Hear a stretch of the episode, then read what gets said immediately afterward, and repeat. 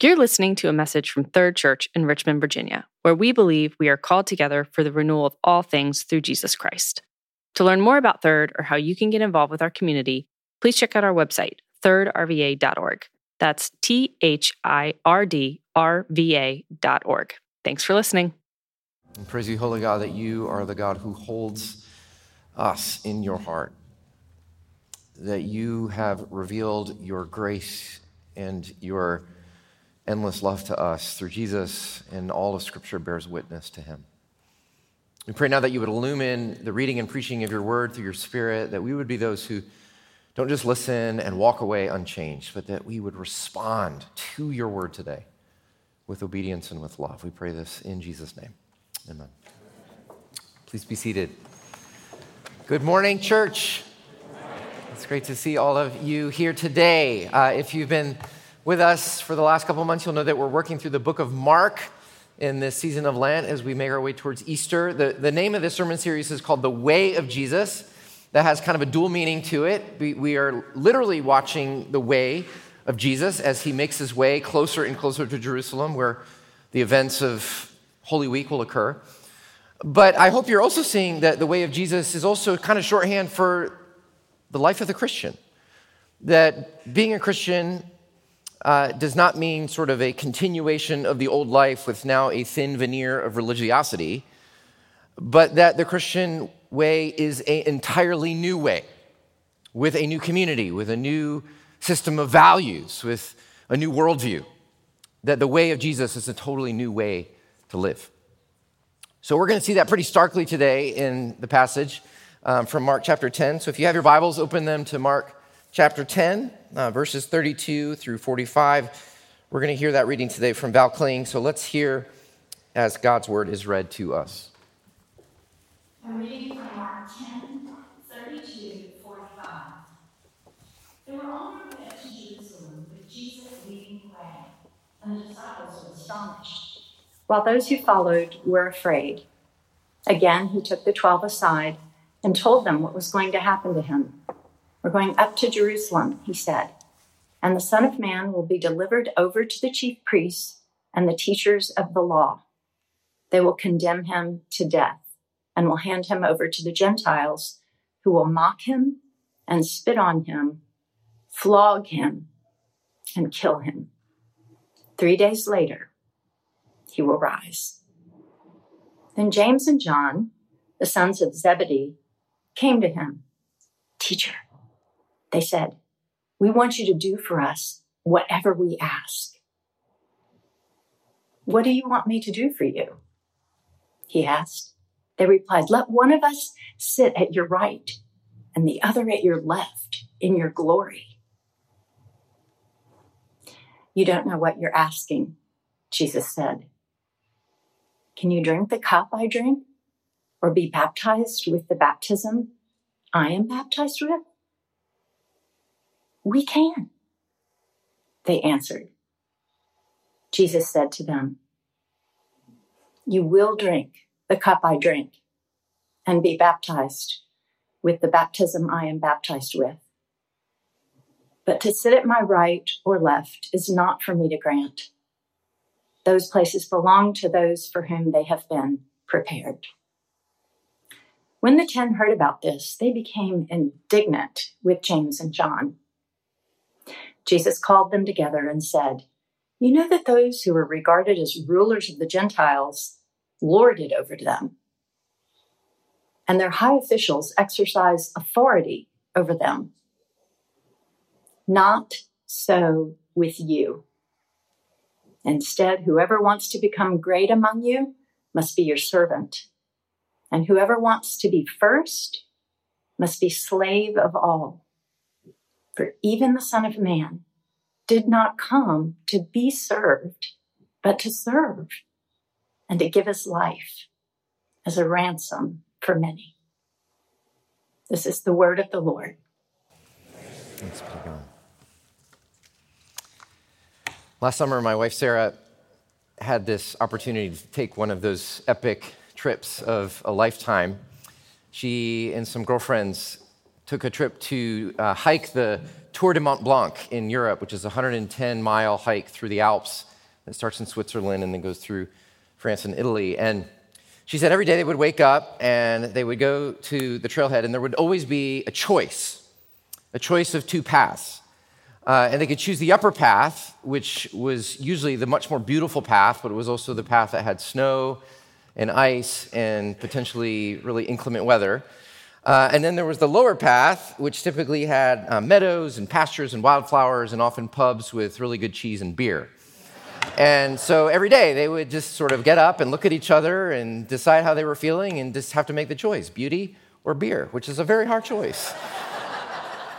very hard choice. Uh, as Jesus gets as Jesus gets closer and closer to Jerusalem, I hope that you've noticed that he keeps talking more and more about his death. And you probably even noted in verses 32 through 34 that the closer he gets, even the more graphic and violent his descriptions of his own death become. This is actually the third time he describes his impending death in three short chapters. And yet, after each of the three times that Jesus predicts his death, the disciples, after each time, begin jockeying for position in power, showing just how utterly uncomprehending they are of Jesus' mission.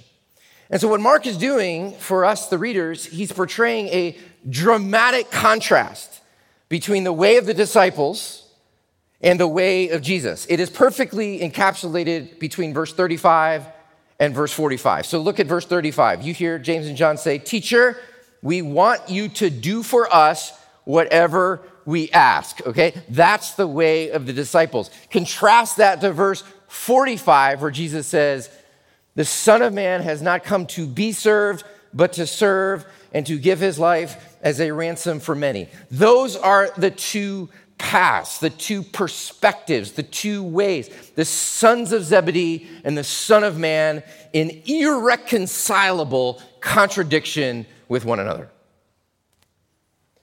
They speak with a different voice.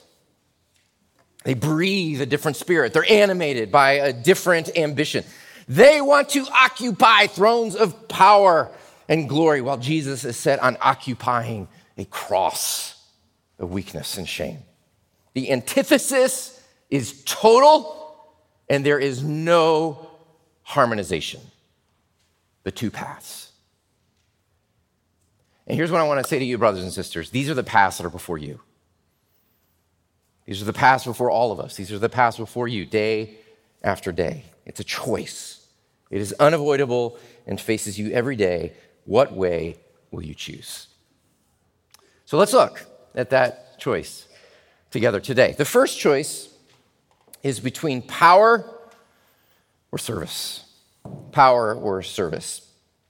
Verse 35 James and John come to Jesus with this request. We want you to do for us whatever we ask. And Jesus says, Okay, what do you want? And they say, Well, we want to sit at your right and your left when you come into your glory. So, what are they thinking here? Well, as they are approaching Jerusalem, they actually do believe that Jesus is the Messiah. They believe he's the political Messiah. And so they are expecting that Jesus will take power as the next ruler, and they want to go ahead and make an advance reservation for the two best seats in the House. You know, Vice President, Secretary of State, right? They're like, hey, Jesus, we want to file a petition for those two seats. Now, um, they clearly, when they are saying we want to be seated on thrones, seated on your right and left, they're envisioning a throne. They're envisioning maybe a big, cushy velvety throne with some nice walnut hardwood, right? It's a throne, a symbol of power, a symbol of authority. They are thirsting for power. They want to sit in authority over others. They have a vision of greatness that will come as they ride the coattails of Jesus into that place of ultimate dominance, right? And it's not surprising that this is what they're after because they were just living in the Greco Roman world where power and glory and self promotion was everything. It was the thing of the day. In fact, the best selling author at the time, Plutarch, wrote a self help book called How to Praise Yourself Inoffensively, which would be a top 10 seller list today, right? That'd be like the theme book for Twitter, right? Um, so this is, you know, this is, this is the air that they breathe. This is, this is the, these are the cultural waters that they're swimming in. That greatness, greatness comes through power, through self advancement, through authority, even if it means stomping on other people to get there. Has much changed?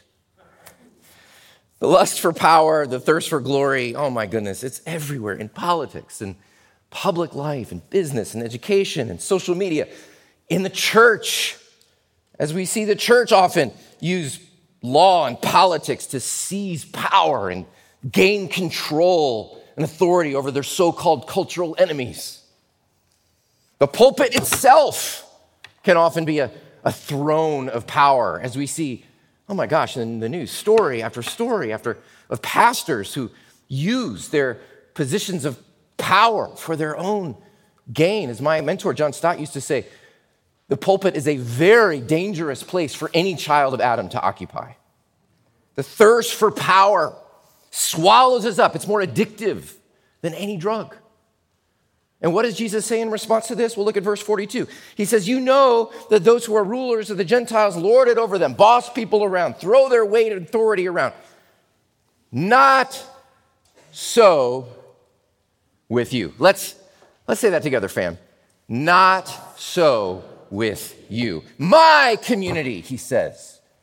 If you belong to me, you will operate on an entirely different principle than the world around it. He says this whoever among you, whoever wants to become great, you want to become great, you must become the servant. And whoever wants to be first must be a slave of all. For even, and this is the key, the Son of Man, the Prince of Heaven, came not to be served, not to wield power and exercise domination, but to relinquish power in service of others. I mean, y'all, what Jesus was saying must have sounded so bizarre, so confounding, so unlike anything that they have ever heard. He says, For you guys, the model, the example is not the ruler, but the slave. Your, your example, your model is not the guy who sits at the head of the table, but the guy who's serving the table in the back room. Your symbol is not the purple robe of the emperor, but the plain, coarse robe, apron of the servant. If you're going to be with me, claim my name, follow me, then your way is not the upward way of mobility to greatness, but the downward way of mobility to servanthood. That's where greatness is found in my kingdom. Can you think of ways that, that we, or that you, maybe, that you might share in this thirst for power, might be ensnared in that same pattern of upward mobility and status and success. And y'all, Jesus is calling us to a different way. T.W. Manson says this In the kingdom of God, service is not a stepping stone to nobility, it is nobility. The only nobility that is recognized in the kingdom. One of the greatest men that I've ever known is somebody you have never heard of a guy named Jack Swanson who lives in the suburbs of Chicago, who for 15 years cared for his wife as she declined with serious Alzheimer's. Long past, 10 years past the point where she was even able to recognize him. Day after day, taking up the greatest honor he said he could ever bear for her.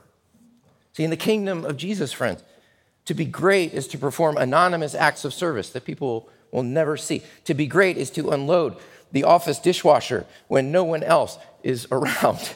to be great is to get the cup of water for your kid in the middle of the night and you refrain from waking up your spouse to let them know. To be great is to to be great is to let someone merge in traffic in front of you even when you're late. See, in the kingdom of Jesus, greatness is achievable every single day, but it's these daily acts of humility and service that we often, offer, often overlook in our thirst for power and status.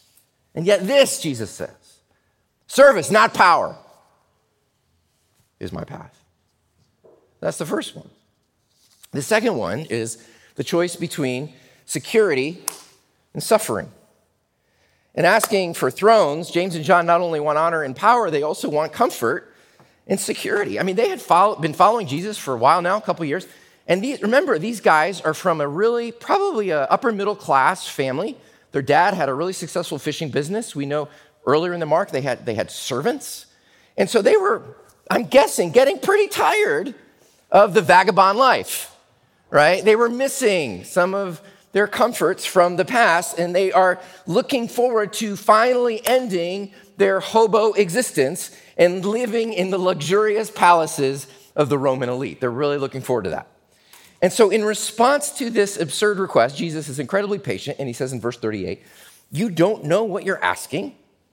Can you drink the cup that I drink or be baptized with the baptism I'm baptized with? And they reply glibly, We can.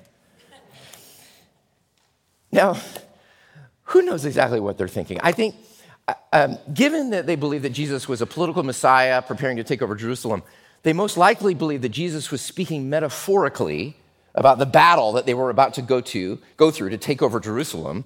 And so they'd been training, maybe with their stupid little spears and bales of hay or whatever. And they're like, yeah, we're ready. We're ready for the fight. It'll be hard, but in the end, we'll come out on top. We're ready. And of course, Jesus is not talking about any of that. Because when he says, drink my cup, he's not talking about the battle for Jerusalem. He's talking about the cup of suffering, as he says in Mark 14. Father, if it possible, take this cup from me. It's the cup of judgment, the cup of suffering. And when he says baptism, he's not talking about the luxurious pools in the Roman palaces. He's talking about being immersed and overwhelmed by suffering and disaster. Together, cup and baptism are symbols communicating the utterly unique way of suffering that Jesus is called to endure. But the disciples are utterly clueless. They don't know what they're asking. Y'all, they ask for the places on his right and on his left. And in a few short days, the places on his right and his left will be given to executed prisoners, criminals, pinned to a cross like Jesus. So James and John want security and comfort, and Jesus is set instead on the way of suffering. Now, this is, this is the second stark choice before us, and this is a really hard one for us. It really is, because you know, we're so cushioned in affluence, we're so surrounded by comforts. We, uh, you know, hardly any of us knows what real insecurity is, but Jesus makes it really plain here and in other places that comfort and security are incompatible with the way of Jesus. For Jesus, his glory is his suffering. His greatness is the cross. And just think of the, of the risk that he took with, think, think of the breach of conventional wisdom the incarnation is that Jesus would not stay in the safe, immune, heavenly suburbs of heaven but that he would move heaven and earth, entering into the zone of danger and risk contamination and make himself vulnerable and endure homelessness and isolation and torture and pain. What a rejection of safety, a rejection of self preservation and an adventure of risk. Jesus says, This is my way. And those who follow me must share my cup. Friends, if this is our Lord, safety first can never be the Christian motto. Can never be. How could we ever insist on conditions of comfort and luxury with Jesus as our king? To follow Jesus always involves some degree of uncertainty and insecurity. And, I, and y'all, there's just so many wonderful examples of this. I was just, I was just thinking this morning about examples in our own congregation. Uh, I, I think of, oh, there's my sister Myrna, who's about to go to, how old are you, Myrna? I know Myrna didn't care. Myrna's 80 years old. She's about to get on a plane to Zimbabwe to serve the people there. Who does that at 80? You should be on the beach in Cancun, man. I think of the empty nesters who sold their home to move across the world to share the good news of Jesus. I think of the young couple who recently opened their home to couple of foster kids. I think of the family that I, that I heard downsize to give more money away. I think of the student I talked to recently who associates with Jesus despite the misunderstanding that it sometimes brings. See, Jesus invites all of us to choose alignment with his suffering and find our security in the love and faithfulness of God rather than any external circumstance in our lives. As Paul says in Philippians 3, I want to know Christ and the power of his resurrection. And we kind of just want to stop there, but he continues the sentence and the fellowship of sharing in his suffering, becoming like him in his death. This is the path for those who follow the suffering king. The path is clear, the choice power or service, security or suffering, and the last choice is between self seeking or self giving. If there was a entry in the Guinness Book of World Records for the worst prayer ever prayed, you would find verse 36. Jesus, please give me whatever I want. uh, this is the precise opposite of true prayer. True prayer involves a surrendering of our will and a surrendering of our agendas to God. Not my will, but thine be done. And James and John's request is the opposite. Not your will, but mine be done. In fact, I'd like you to use all of your power and all of your influence for my own gain. How can I use God and other people to get what I want? If, if James and John went to the VCU Brand Center and they got a motto for a t shirt, it would say, Your life for mine, right? That's their motto. And this is the motto of the world. This is the motto of the selfish human heart. And the older I get, and the more I reflect back on my own, even my own Christian life, I realize that most of everything I've done, even the very best things I've done, the good things I do, are often for my own gain and glory. Sure, I'll serve in the homeless shelter, and I sure hope you take some good photos for my Instagram feed, hashtag humble. Um, you know, we, we use these things. We use our good deeds and, and, we, and we use our service and we use others and we use even God Himself to get the things that we want for ourselves. Give me the likes, give me the affirmation, give me the comfort, the security, the wealth, your life for mine. And what does Jesus say? Not so with you. If Jesus went to the brand center, he probably wouldn't his motto would be, My life for yours. Verse 45, he sums it up The Son of Man came not to be served, but to serve and to give his life as a ransom for many. We sang about that earlier. His wounds have paid my ransom. Ransom comes from the Greek word litron, which means a payment to buy a slave or a prisoner. The ransomer would make this huge payment uh, to set a servant free that was worth the value of that person. And Jesus uses the word for, ransom for many. The word anti, Greek for, means in place of or instead of. Jesus, this is the first time Jesus actually begins to explain the meaning of his death, that it is not just an example, it is a substitutionary death, that is a sacrificial death, that the Son of Man gives his life on behalf of who? The many, for you, for me, for the sons of Adam, for the daughters of Eve. This is a hard concept for a lot of people.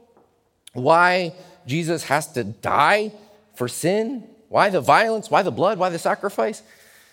And there's a whole lot of really big fat books have been written on the atonement, and we're not going to really talk about that today, but let me just say this.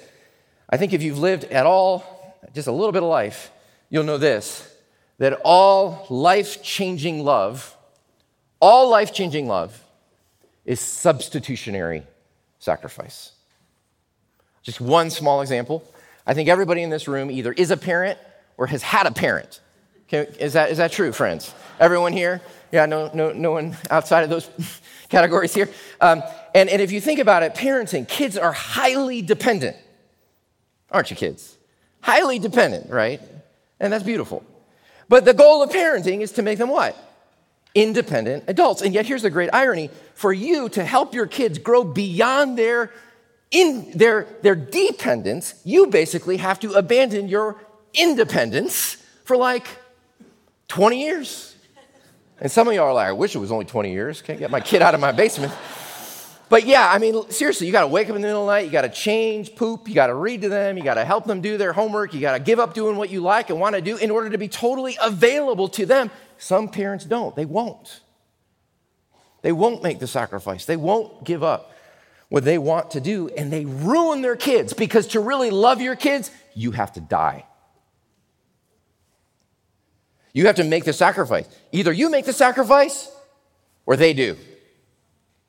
You suffer for a little while the death of your independence in order to make them whole and free.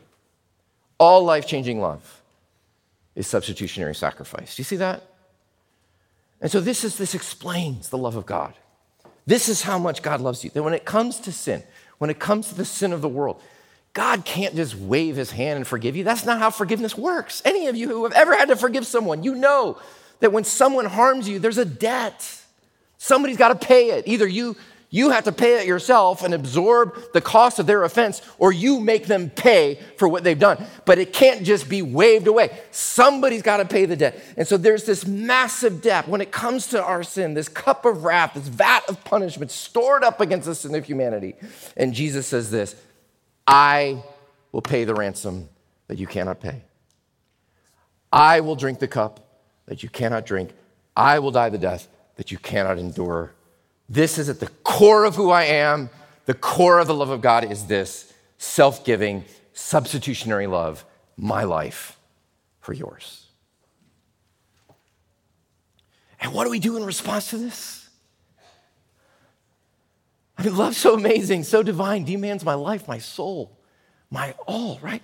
We, we claim this gift. I pray that all of you, kids, I pray that you would know this about Jesus and you would claim this for yourself, that you adults would do this, that you would say, I'm free, I'm whole, I'm forgiven, I can know God because Jesus substituted himself for me. Have you claimed that gift, friends? You can do it today.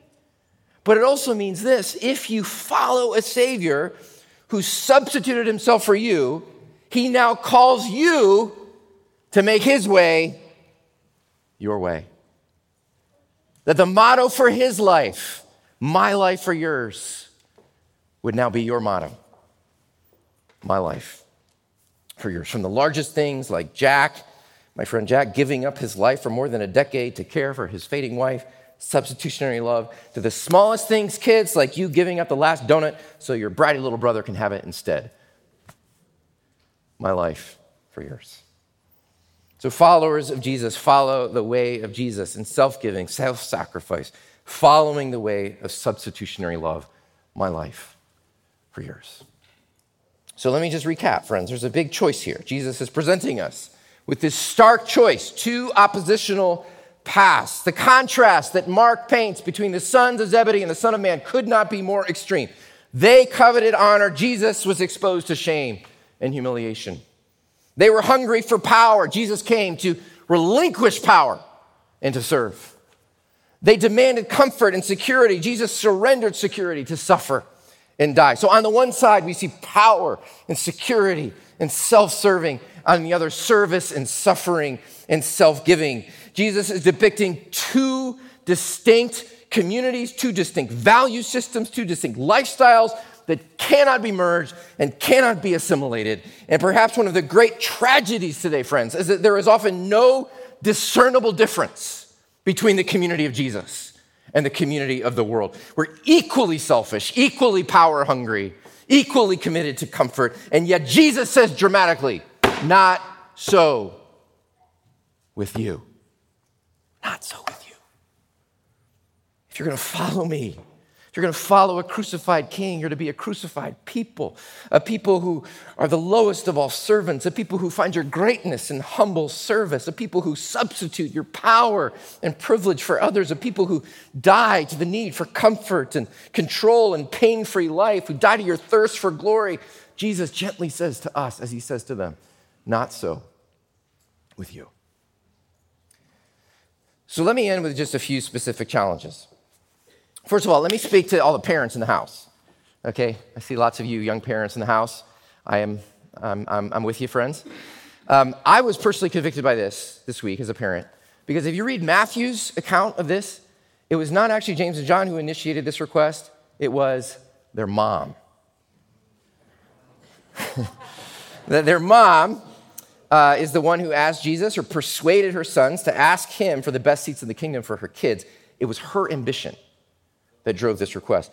And I was really convicted by this to meditate on this as a parent because sometimes I will tell you that my temptation is stronger to seek power and success and comfort for my kids than it is more for myself. The challenge for us parents is to not be like Salome. Do not foster false ambitions for your children. Do not encourage them in their selfishness. The greatest thing that we can give to our kids is not the best education, is not the best opportunities, is not the best vacations, but a passion to give their lives away in service for God and for the world, to be lovers of God and neighbor. That their motto over their life would be think about it, my life for yours. Is that your highest priority as you raise your kids? Students, young people, there's a lot of you guys here. Basically, anybody under 30. Are you listening to me? You listening to me? Listen, a lot of people in this room would love to be at the place where you are, where you have 40, 50, 60, 70 years before you. And you want to be something great. You can be because God made you and you are great. But why? Why are you going to be great? Are you going to do it to get lots of money and to have an awesome car and to have lots of a big house? And is it going to feed your vanity and pursue success? You can be the things that God made you to be. You can be a successful teacher or lawyer or doctor or astronaut, but could you do this for loving God and loving your neighbor? Would you determine now, young people, to spend the rest of your life pouring out your life for others? Because this is the way, this is the, the, the way of greatness that Jesus maps for us. I also want to speak to you leaders here. There's, there's a lot of people. Someone said to me after um, coming, visiting here recently, he said, Wow, there, there's a lot of there's a lot of people of influence at Third Church. And that's true, friends. There's a lot of people of influence here in business and law and politics and education and the nonprofit, even in politics. And I just want to challenge you that the authority intrinsic to leadership is not to feed your vanity or to advance your success or to pad your nest. That any measure of authority and success that Jesus has given to you is to be stewarded in his way which means giving up, giving up power, giving up position, giving up money, giving up self advancement. Why? For the advancement of others. That you might disadvantage yourself to advantage others, especially the most poor, the oppressed, and the vulnerable in our city. Are you using your authority to that end?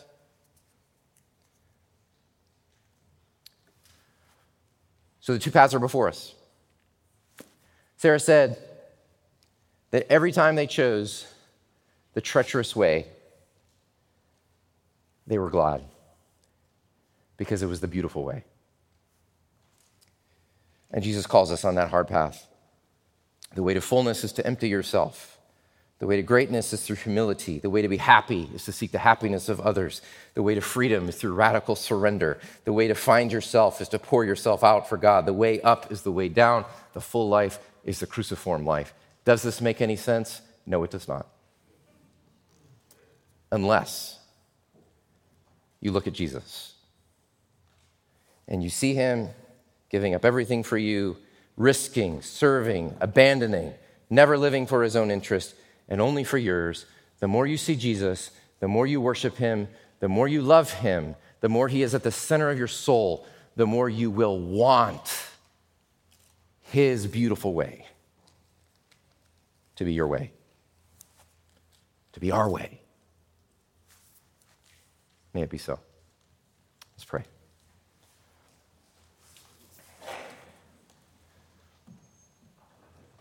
Maybe just take a moment to say, to address God. Maybe there's a way that you've been convicted today about the way that you have chosen against the way of Jesus in some way. So maybe just talk to him, receive his mercy, his kindness, hear his gentle voice saying, Not so with you. Ask Him for help to follow His way.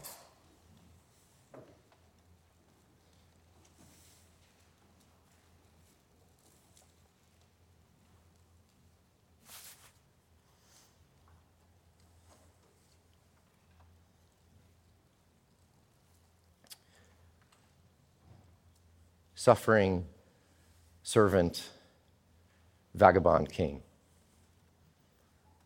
who left the secure, comfortable confines of heaven to abandon all for us. May your way become our way. May we give up our life for others as you have given up yours for us. We pray this in Jesus' name. Amen.